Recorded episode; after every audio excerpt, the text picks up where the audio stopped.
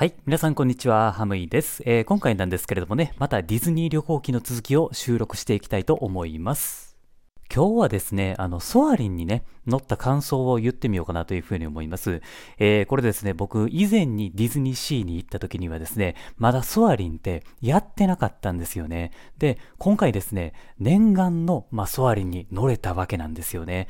で、これなんですけれども、あの、通常で並ぼうと思ったんですけれどもね、えーめちゃくちゃ並ぶんですよね。だいたいもう100分以上はね、待ってるんですよ。で、僕はですね、あの、以前のラジオでも言ったんですけれども、あの、有料のね、えーチケットを買ったんですよね。えー2000円で買ったんですよ。で、それで時間短縮ができるんでね、もうこれはね、もう、うん、あの、お金払ってでもいいからね、1回は絶対乗っとこうと思って、それを買ったわけなんですね。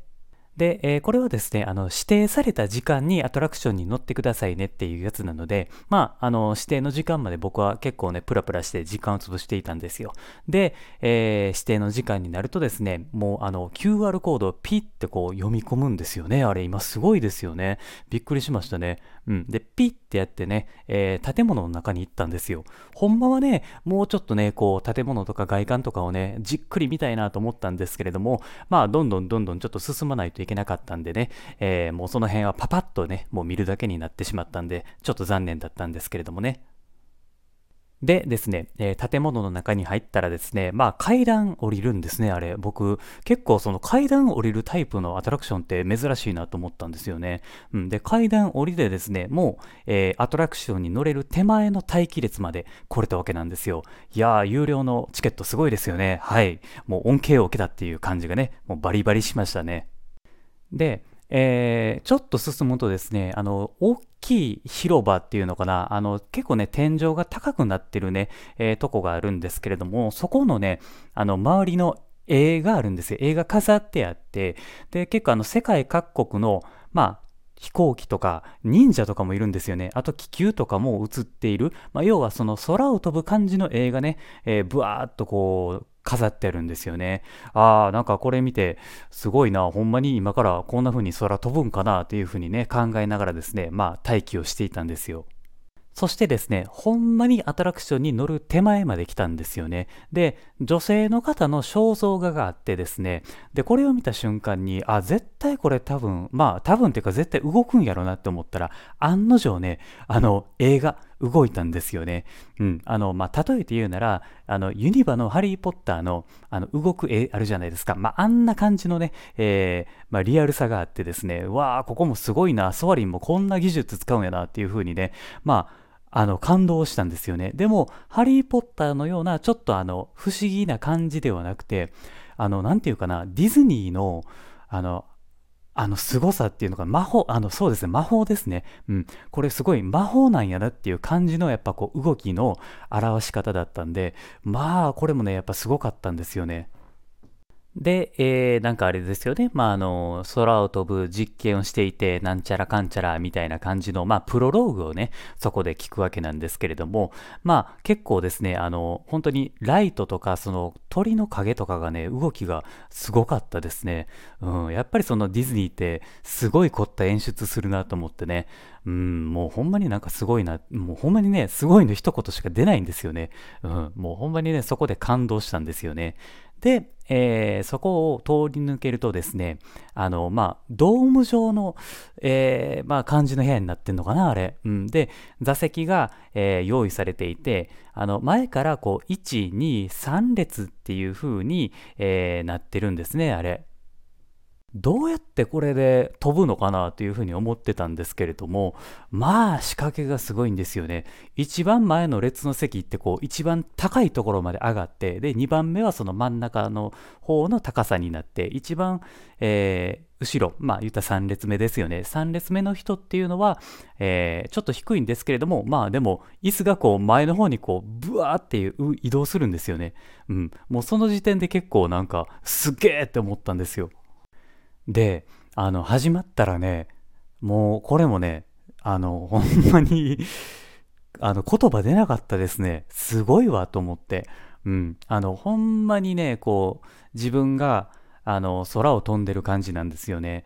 あの、飛行機とかに乗ってる感じじゃなくて、あの、なんていうのかな、自分の体がそのまんまこう空に飛んでいる感じの浮遊感をね、あの疑似体験できる感じなんですよね。うん、足もこうブラブラできますし、で何よりすごいのが、えー、あの匂いがするんですよ。匂い。あのいろんなねその各地のまあ、景色を見に行くんですけれども、えー、その土地にあったですね、香りをちゃんと再現してるんですよ。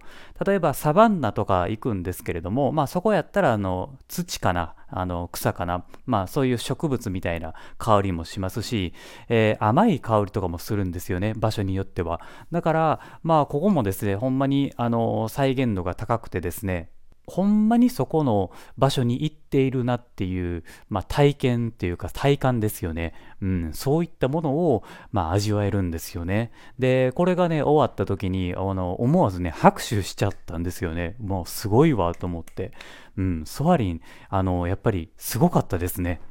僕はね、なんかソアリンのいいところっていうのは、最近のディズニーランドとかディズニーシーってキャラクターのなんかアトラクションを全面的に出す感じじゃないですか。でもこのソアリンっていうのは、キャラクター一切出てこないんですよね。うん。あくまでここの、まあ、世界っていうか、夢の世界のえー、体験をできますよっていう大人も子供もね関係なしに楽しめますよっていうねそういうアトラクションができたことってめっちゃいいなと思ったんですよね。まあ言うたらあのストームライダーだってそうじゃないですか。もうなくなってニモに変わっちゃったんですけれども、ああいう系のアトラクションってやっぱ貴重なんですよね。だからソアリンってね、ほんまにこれ作ってくれてめっちゃ嬉しかったなって思いました。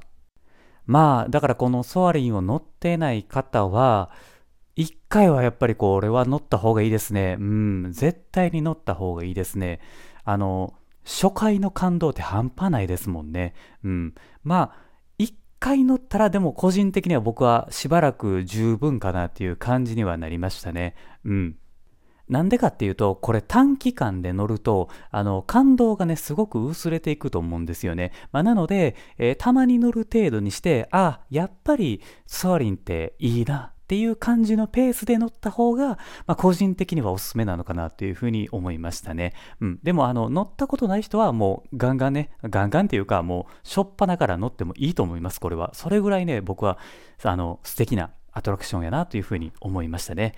はい。まあこんな感じでですね、人生で初のストアリンなんですけれども、もう非常に良かったですね。これは。はい。また、えー、僕はね、そんな頻繁にディズニーランドとかシーとか行けないのでね、また行った時はぜひ乗りたいなというふうに思います。はい。というわけでね、えー、今回は、えー、ソアリンに関してのお話をさせていただきました。